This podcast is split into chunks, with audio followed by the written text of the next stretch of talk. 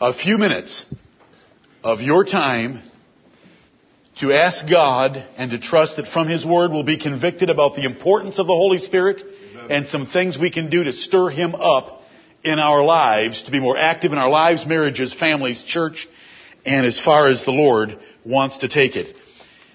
At break time, several were talking, and we remembered the effect that the Spirit of God had in Joseph. In Joseph's life. When Joseph stood before Pharaoh, he could have remembered that he was a slave. He could have remembered he was a slave falsely charged with rape in prison.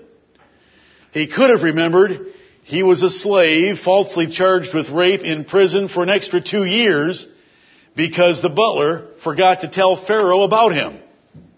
So when he's called before Pharaoh to interpret his dream, he could have remembered those things, despised Pharaoh,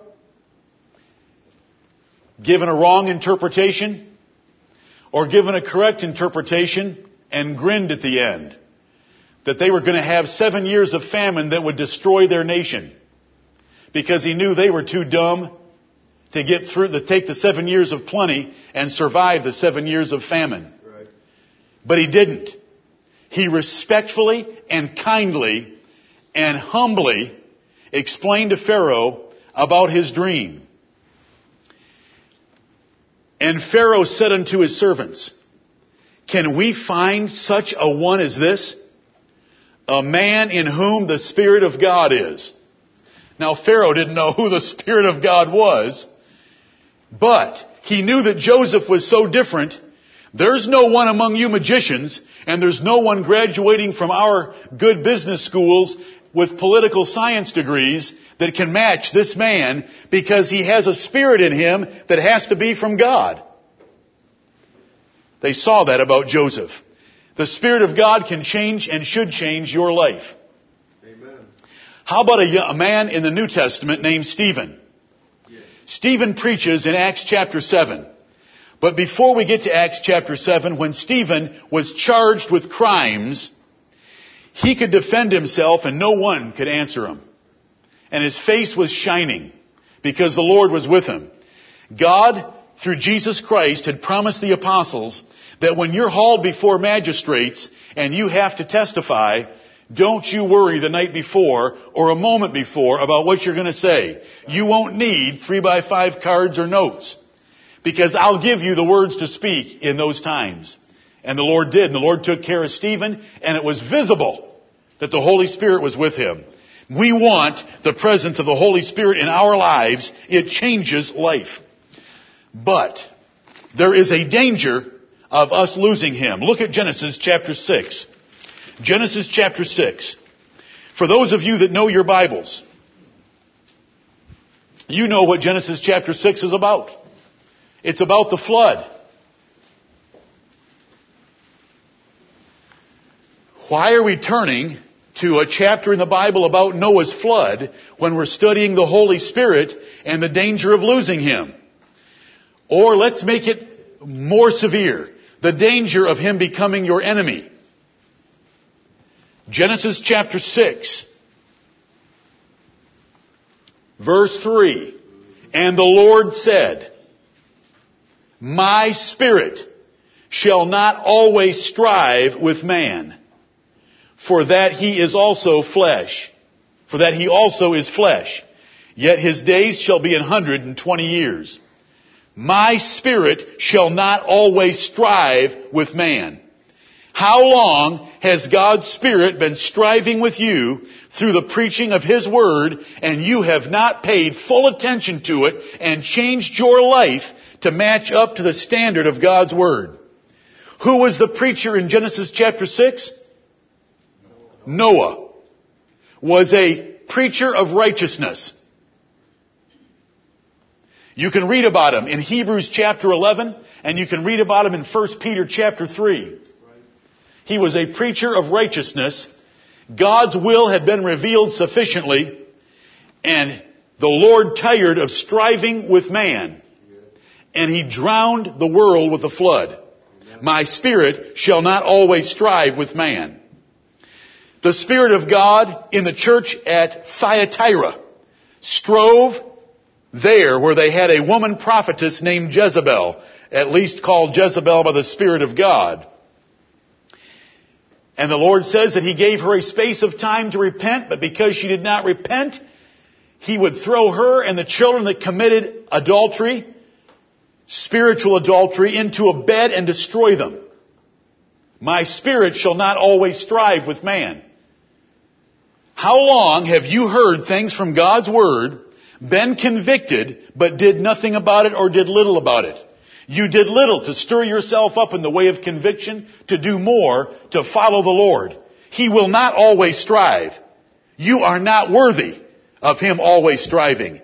His gifts to us are too great to, for us to be allowed to get away with neglecting them for long. How shall we escape if we neglect so great salvation? Hebrews 2 would tell us. How much sore punishment, suppose ye, shall he be thought worthy who hath done despite unto the Spirit of grace? Hebrews 10, 26 through 31. It is a fearful thing to fall into the hands of the living God. And the Lord shall judge his people. These in Genesis 6 included the sons of God that were drowned in the flood. All the sons of God were not on the ark. There were sons of God drowned in the flood. They were the sons of God that married the daughters of men. My spirit shall not always strive with man. He's been striving with the unregenerate and the wicked for 6,000 years. But when it's His people and He blesses them abundantly, there is a time of reckoning.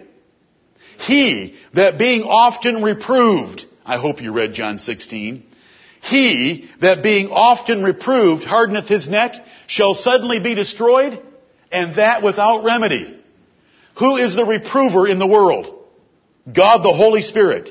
He shall reprove the world of sin because they don't believe on me, of righteousness because I go to my Father and you see me no more, of judgment because the prince of this world is judged. These verses I give you to cause you to tremble for a few minutes that God drowned the world with a flood because they strove against His Spirit, and He drowned the sons of God as well as the sons and daughters of men. He sent His prophets by His Spirit to the nation of Israel repeatedly. And when they rejected their counsel, when they rejected their preaching, He would bring foreign enemies to destroy their cities, their nation, take their children captive. He did it repeatedly. It's in the book of Judges. It's in the book of Isaiah, Jeremiah, and, Jer- and Ezekiel the danger of mistreating the Holy Spirit of God. Remember the case that I gave you that I hope you won't forget about a man without the Spirit, with the Spirit, without the Spirit, given over to an evil spirit. The life of King Saul. Without the Spirit, he was timid. With the Spirit, he was bold. Without the Spirit, he was murderous with an evil spirit from the Lord, he ended his life in witchcraft and suicide. That's because he didn't have the Spirit of God and God sent him an evil spirit instead. That, that is sober. That's what this, the Bible teaches us these things. You can sit there half asleep. You can sit there waiting to go home. It's okay. God will have the last laugh in the matter. When I say okay, I speak as a fool. It's between you and the Lord. It's not between you and me. All I'm trying to do is represent Him and His Word fairly to your consciences. I'm going to present it as honestly and as correctly as I can and let the Spirit of God make the difference. But I hope you hear these words of warning. You do not play with a gift as great as the Spirit of God. Is there a father in here that understands that if I give my child something very special and they mistreat it repeatedly, I'll take it away? Amen. Have you ever thought of doing something like that? Right. Have you thought of doing that several times? Amen. Well, how about the gift of the Spirit of God? If you're grieving Him and quenching Him all the time, don't you know that God is going to withdraw that Spirit from you? You don't deserve Him withdraw him from you in the way of fellowship, power, and comforting blessing. The Spirit of God can turn to be your enemy. Hypocrisy is lying to the Holy Ghost. And it cost Ananias and Sapphira their lives. Your body is the temple of the Holy Ghost. Do you know what it says because of that point? Therefore, therefore, glorify God in your body and in your spirit, which are God's.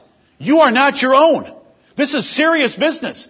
A serious transaction was paid to adopt you out of the orphanage of this sinful world to make you the sons of God. And if you want to keep acting like you prefer the orphanage over your eternal inheritance, God is going to chasten you for it and He'll withdraw the blessings of His personal presence in your life by His Spirit.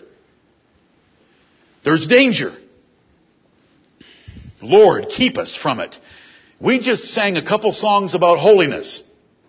They were selected because the name of the Spirit of God is the Holy Spirit or the Holy Ghost. Without holiness, you'll not have the Spirit of God. And the holiness is defined by the Bible and no one else. It's by the Bible. The danger. My spirit shall not always strive with man. Do you know how he strives with us? He's striving right now. Well, why doesn't he just overpower me? because he wants a little bit of willing activity out of your heart. He wants you to humble yourself before God's Word. He wants you to examine your life and identify those things in your life that are displeasing to Him. And if you were to do that right now and make a conscious choice that I'm going to clean up my life, I'm going to wash my hands, ye sinners, I'm going to purify my heart, ye double-minded, that God the Holy Spirit would then give you strength to do that, to be the great Christian you ought to be. But if you don't do that, He will not do it for you, and He will eventually turn to be your enemy, and he will be quenched and grieved in your life, and your life will be a mess. You'll be a mess on the inside, and you'll be a mess on the outside. You say, well, at least I'll have my quail. Why don't you go read about the quail and what it was like to have all those quail? While it's still between their teeth, the Lord struck them dead. You don't have a freezer big enough. They were scooping it up. With, they had, they had bucket loaders. They had cranes, plows, bulldozers. They were heaping it up in piles. The Bible tells us about some of the piles. With their greed, they had all the quail they wanted, but He sent leanness into their souls. But you know, most likely, you're going to be poor and lean. And that's just really ugly. You know, to be rich and lean is one thing. To be rich on the outside and lean in your soul, but it doesn't work either. Those men are miserable. And that's what happens when you do not put the Holy Spirit of God first in your life. What's the condition that we've heard so far? Turn to John 7. I want you to see it with your eyes. It is so simple. It is so simple. But the flesh, the flesh that you have, you have a principle that is as real as the Spirit of God in your body. It is called the flesh. When I say as real, I don't mean as powerful. I don't mean as glorious. I don't mean anything except it's real. What does it say in Galatians chapter 5 about the relationship between the flesh and the spirit? The flesh lusteth against the spirit, warreth against the spirit. These two are the contrary one to another. You have a part in you that hates the Holy Spirit. When I, when the Lord led me to this subject, I knew that to stand up and preach on the Holy Spirit was to preach on about the most boring subject that could possibly be selected from the 66 books of God's library. Do you know why? Because if I'm addressing someone in the flesh, this is the worst subject. So I ask you, how exciting is it to hear about the Holy Spirit? Amen. The flesh lusteth against the Spirit, and guess what? The Spirit lusteth against the flesh. The spirit loves things the flesh hates, and the flesh loves things the spirit hates. So guess what you have living inside you? You have a war inside you. You have the flesh lusting against the spirit and the spirit against the flesh so that you cannot do the things that you would. You cannot do perfectly the things that you should and you cannot do perfectly the things that you'd like to in the flesh because the Holy Spirit won't let you because you've got them both lusting against each other inside you. Galatians chapter 5 tells us that. The Holy Spirit is able to make a hedge of thorns and keep you from sin. The Holy Spirit is able to make a hedge of thorns and keep the devil from you.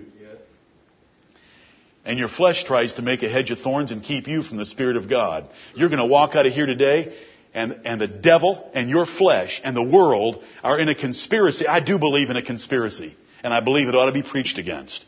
And I believe it ought to be preached against in the pulpit but it doesn't get any help from the Rockefellers, Rothschilds, or anyone else because they're too dumb to even know about this conspiracy. The conspiracy is the world, the devil, and your flesh. Amen. And those three work together like a team, like a well-oiled machine.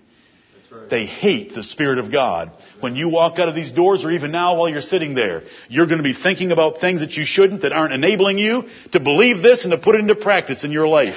You're going to walk out of here and be distracted from it. And the Lord's going to have striven with you one more time.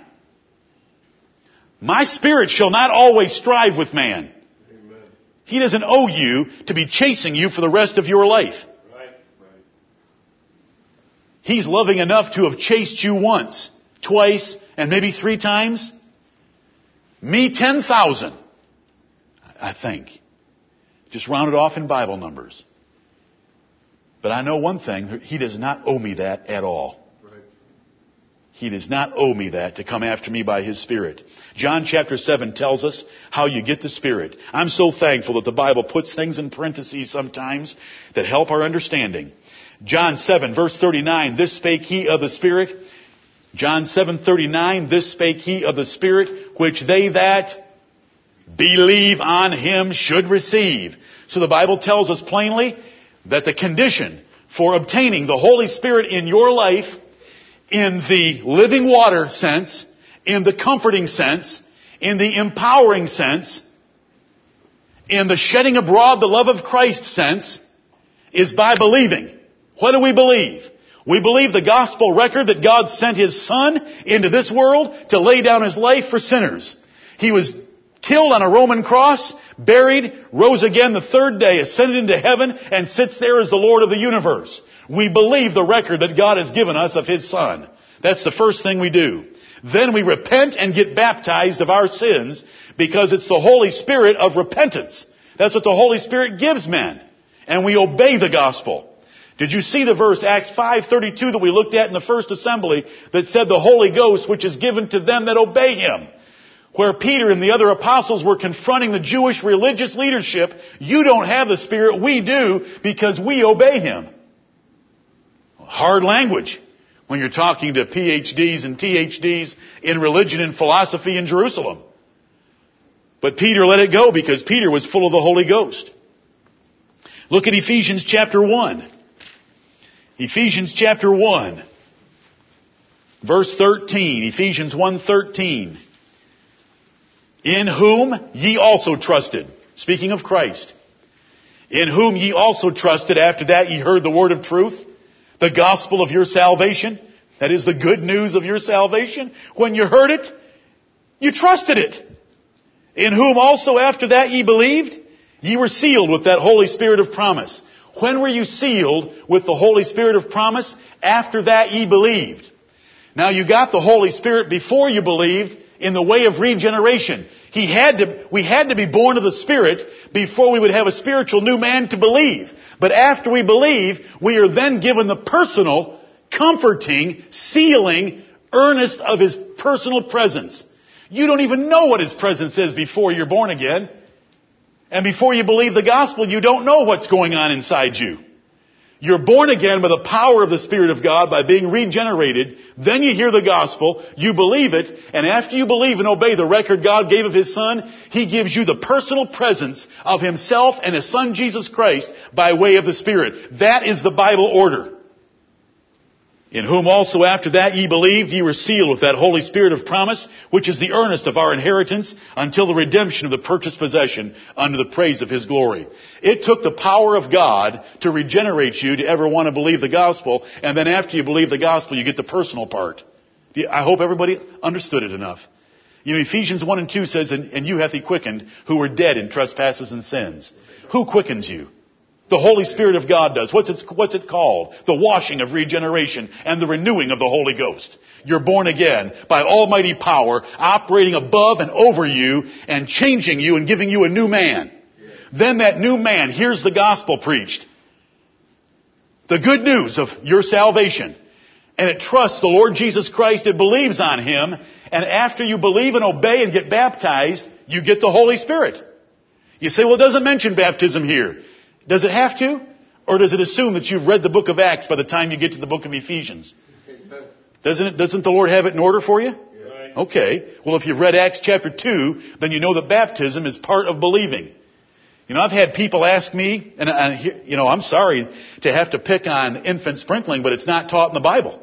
There's believers baptism taught in the Bible, but I've had people say to me, I just don't have any spiritual power in my life. You know who I'm talking about? I don't have any spiritual power in my life. I don't have any joy as a Christian. I'd say, well, you've never been baptized, so how can you have the Spirit of God in your life? Oh. Because if you're, if the Bible's true, and the gift of the Holy Ghost comes upon baptism, then it better be Bible baptism. Right. Yes. Let's, let me take a little, chase a little trail. I won't, I won't take longer with the trail. In the book of Ephesians, does it mention the Spirit in the first chapter? Where? Help me. I just read it. The earnest of our inheritance. Sealed by the Holy Spirit of promise. Sealed by the Holy Spirit of promise. Yes. There in verses 13 and 14. Then in verse 17, the Spirit of wisdom. Yes, from last Sunday, I hope. The Spirit of wisdom and revelation, the knowledge of Him. Okay, how about chapter 2? By name. This is an easy quiz. This is open book. This is open book and the words on the page. Chapter 2. Where's the Spirit mentioned? 22. Where else? 18. Oh, 18. 18? What does 18 have to say? That you dumb Gentiles that were once worshiping stones and trees, through him you have access by one Spirit unto the Father. Do you know how you, do you know how we get to the Father in our praying? Sometimes do you wonder if your prayers are being heard outside the paint on your ceiling? Yes. You should. Through Him, that is through the Lord Jesus Christ, we both have access by one Spirit unto the Father.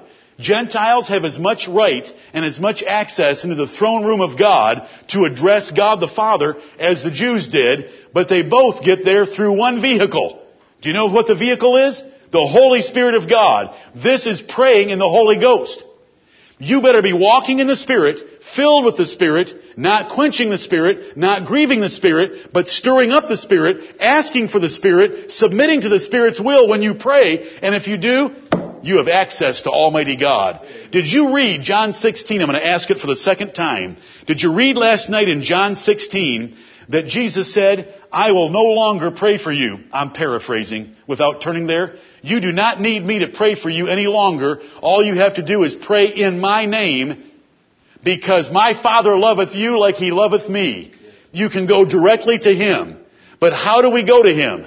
By the Spirit of God.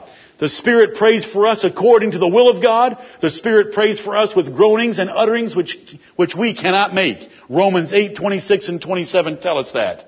I love Ephesians 2.18. We blow over it because it's church doctrine. It's kingdom doctrine.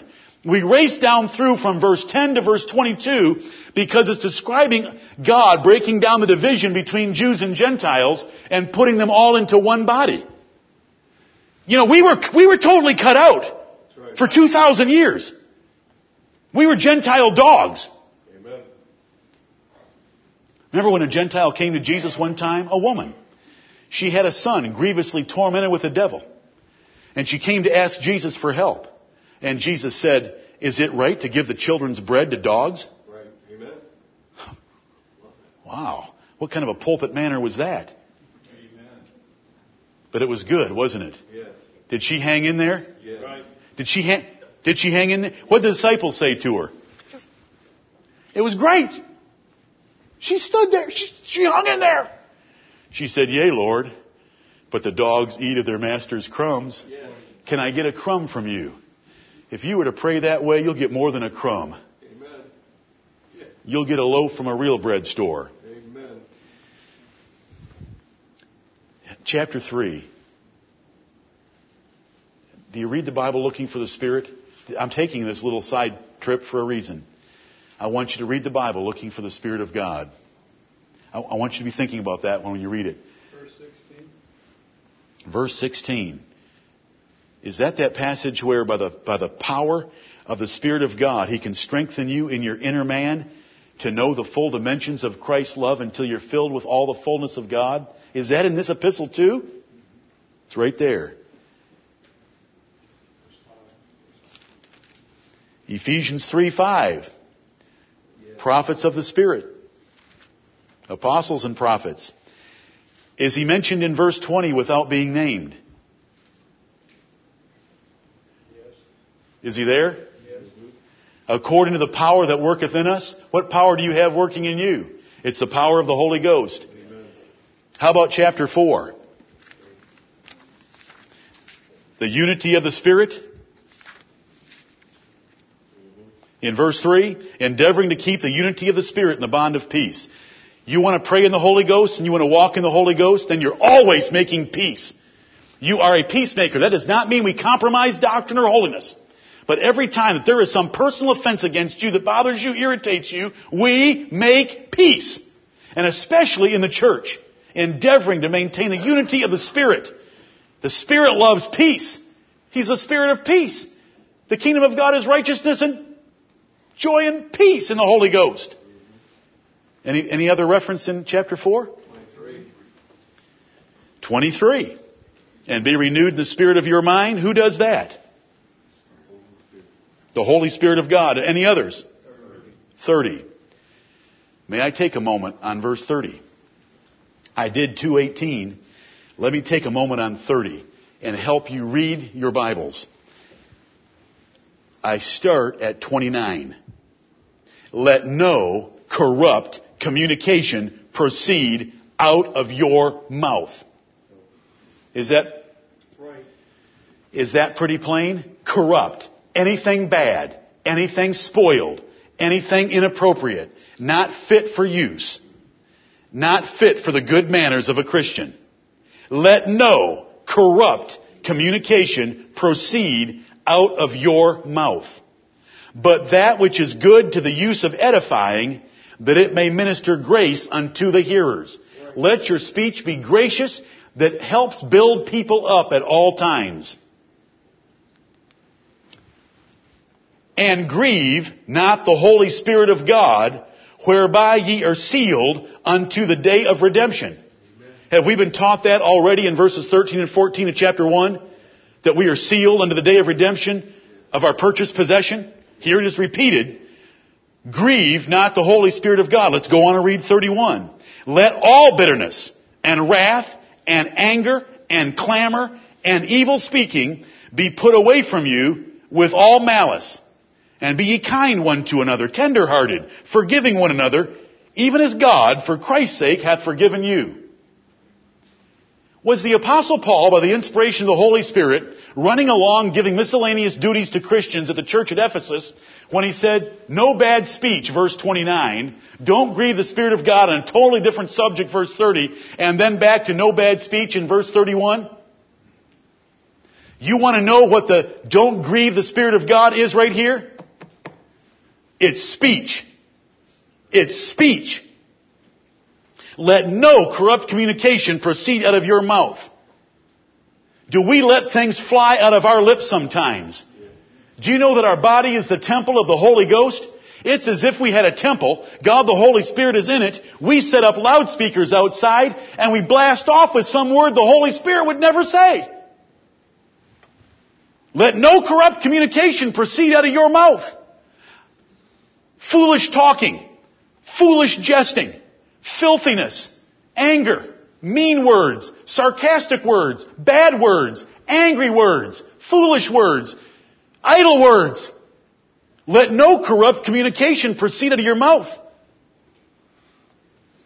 Are you gripped by the context? Then you wonder why you're not walking in the Spirit? Do you have a quick mouth? Do you shoot off to your husband? Do you shoot off about your husband?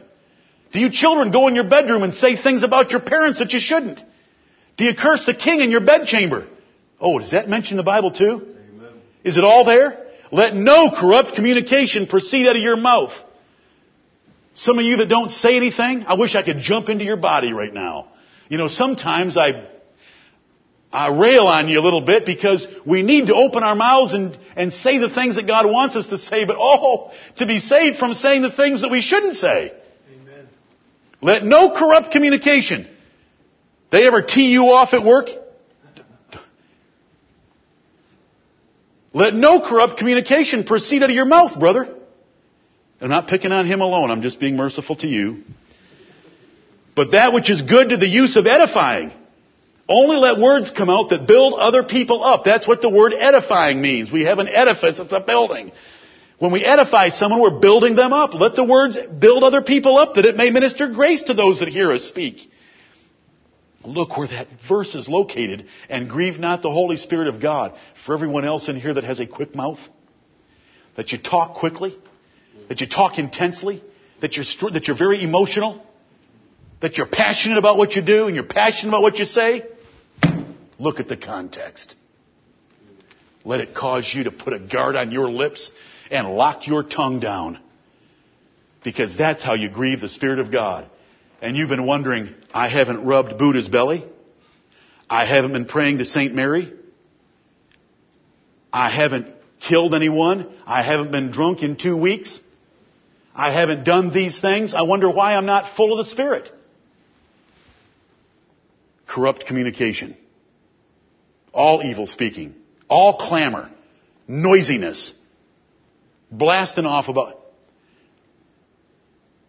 Let it always be edifying to minister grace to the hearers. I look through this assembly and I know that there's more than just me in here. Amen. I've quoted Ephesians 4:30 since I was ordained a thousand times. But I give you the context today. I'll give you the context. Is the Spirit in chapter 5? Verse 9. Thank you, Joshua. For the fruit of the Spirit is in all goodness and righteousness and truth. Is that the only place?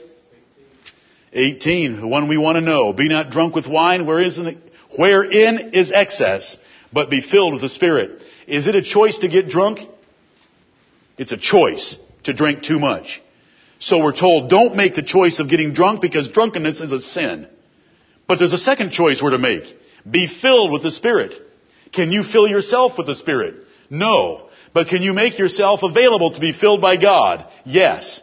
By confessing your sins, choosing the Spirit's lifestyle, praying in the Spirit, asking for the Spirit, submitting to the Spirit, and showing the Spirit you love His Word, His Christ, and His people, He'll fill you with the Spirit of God. Be filled with the Spirit. You can be great. You can be full of the Holy Ghost. How do we do that again? We confess our sins so that we're not grieving or quenching Him. We walk in the lifestyle of the Spirit. It's taught in Galatians 5, 22 and 23, and it says there's no limit on these things. Go for it. What are those things? Love, joy, peace, long suffering, gentleness, goodness, faith, meekness, temperance. Against such there is no law. You can have as much as you want of those things in your life. That is why that little statement is there. That is the lifestyle of the Spirit. You walk in the Spirit. You pray in the Spirit by having your sins confessed. You ask for the Spirit. Your sins are confessed. You're living a holy life. You're not grieving or quenching Him. He will, God will fill you. God will fill you.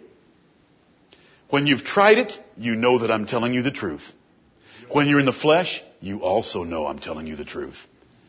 Because you have a lean soul and you wish you could have the joy back. Like David said, restore unto me the joy of thy salvation and heal the bones which thou hast broken. He didn't have literal bones broken. He was just all messed up inside because he'd been living in sin and hiding it for a while. And the Spirit of God was quenched in his life. His joy was gone. He, David wanted to hear gladness again. You, I can't go back to Psalm 51. I gave it to you two weeks ago. Jesus said, I stand at the door and knock. If any man hear my voice and open the door, I will come into him and will sup with him and he with me. Do you know what that is? Jesus is on a throne in heaven. What was he saying when he said, behold, I stand at the door and knock? He's sitting on a throne in heaven. He has a physical body. He's the man Christ Jesus. What was he saying? You can have spiritual fellowship with me by my Spirit, which is called the Spirit of Christ. Galatians chapter 4, 4 through 6. The Spirit of God. If you will humble yourself and admit, what did it take to that church?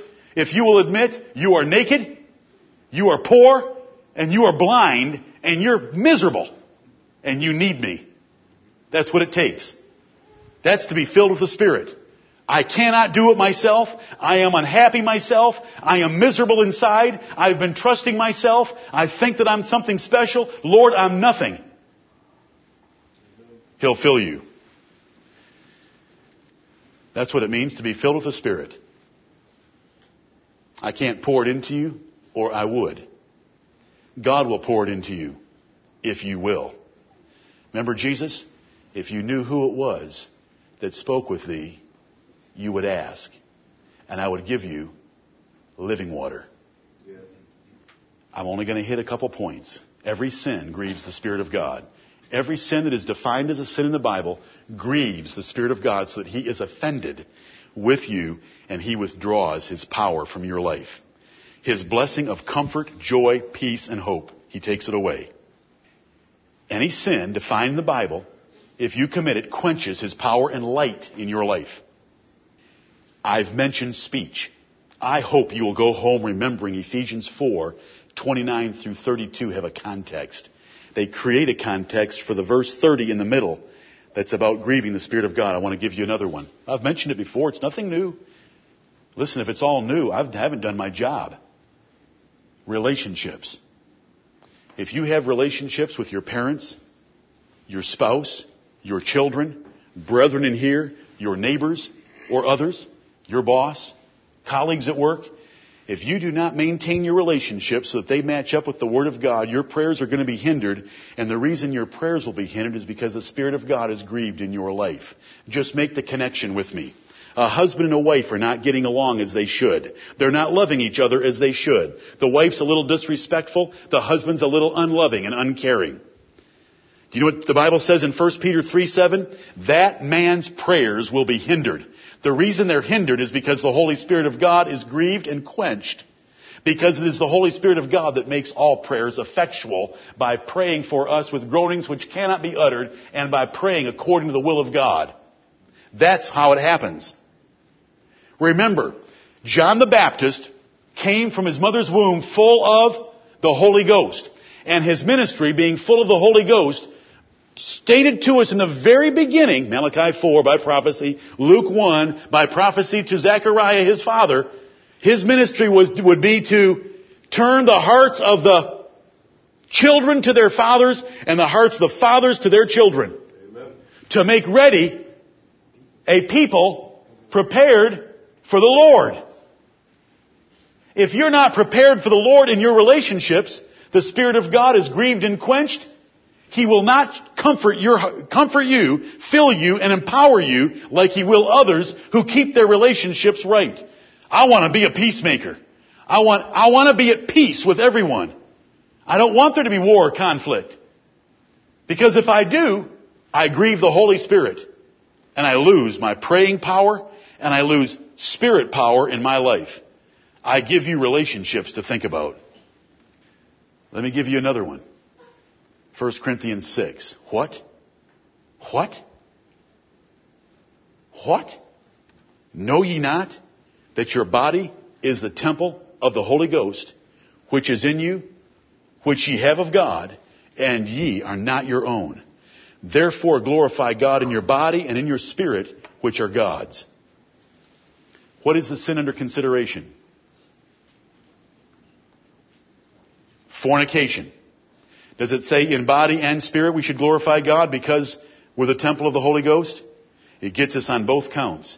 If you say I'm not guilty of actual fornication in my body, I'm asking you, are you guilty of fornication in your spirit by fantasizing about it, reading about it, listening to it, watching it, thinking about it, or befriending those that are engaged in it? And the list is long. We could just keep right on going describing how you could be guilty of fornication in your spirit. How can we increase the Spirit of God? Did you know that Paul told Timothy, stir up that good thing which is in you by the laying on of my hands? Stir it up. You say, what is it that was in Paul? Well, you want to hear the next verse? For God hath not given to us the spirit of fear, but of power and of love and of a sound mind. That's the next verse. You can stir it up. How do you stir it up? He loves this. He loves this book. Do you know why we know he loves it? He authored it. He loves the Lord Jesus Christ because he says he will glorify me.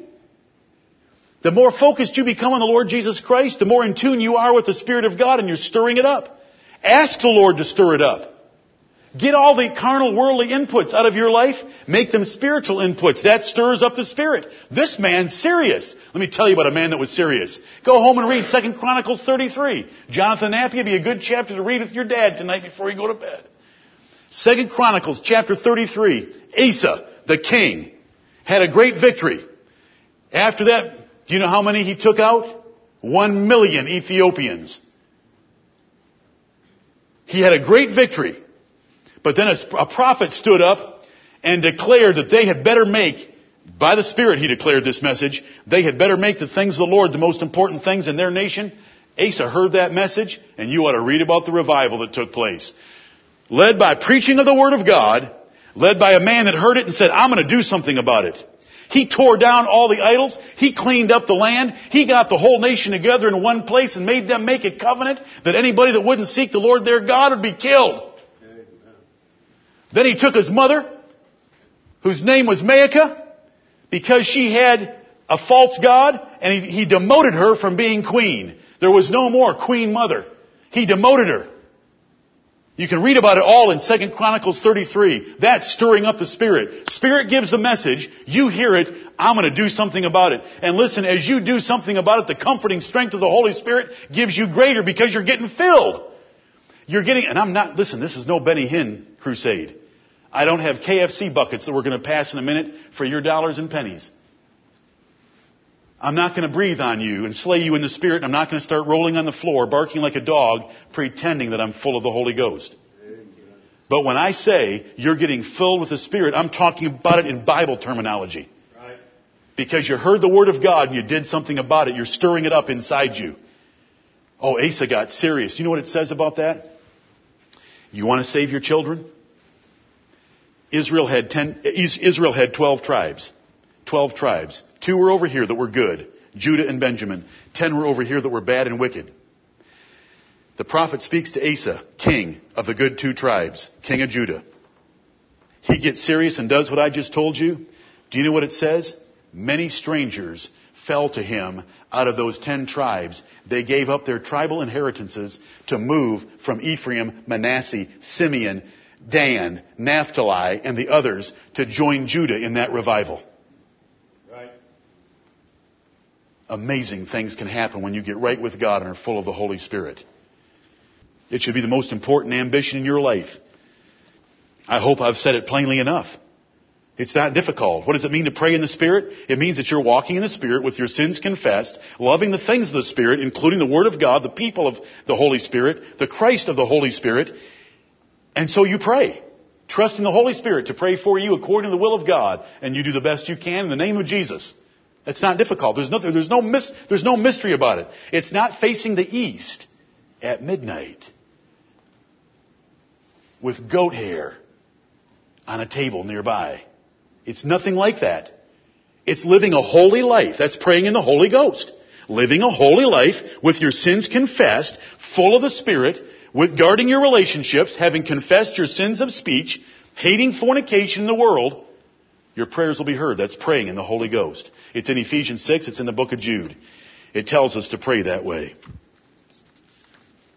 Because it is by one Spirit that we have access unto the Father. And if you're not praying in the Holy Spirit, meaning that you're walking in His lifestyle, your sins are confessed, you're full of Him, you're not grieving or quenching Him. If you don't do that, then the way of access to the Father is closed to you. My hand is not shortened. My ear is not stopped up. It is your sins that are hindering our relationship. I am ready and willing and able to do anything for you in the name of my Son Jesus Christ, but don't you grieve my Holy Spirit or quench His power. When did you last ask for the Holy Spirit? When did you last ask for the Holy Spirit for your spouse? When did you last ask for the Holy Spirit for each of your children? And when did you ask for that Holy Spirit? By praying in the Holy Ghost, while walking in the Holy Ghost, being filled with the Spirit. I present to you from the Word of God Christianity at its best. Anything less stinks. This is the Word of the Lord. It will save you your marriages, your families, our church. May God the Holy Spirit bless the preaching of His holy word to the profit of His holy saints for the greater glory of the Lord Jesus Christ, of whom He bears witness and testifies. May Jesus Christ be praised. Thank you, blessed God, for the gift of your Holy Spirit. In Jesus' name, amen.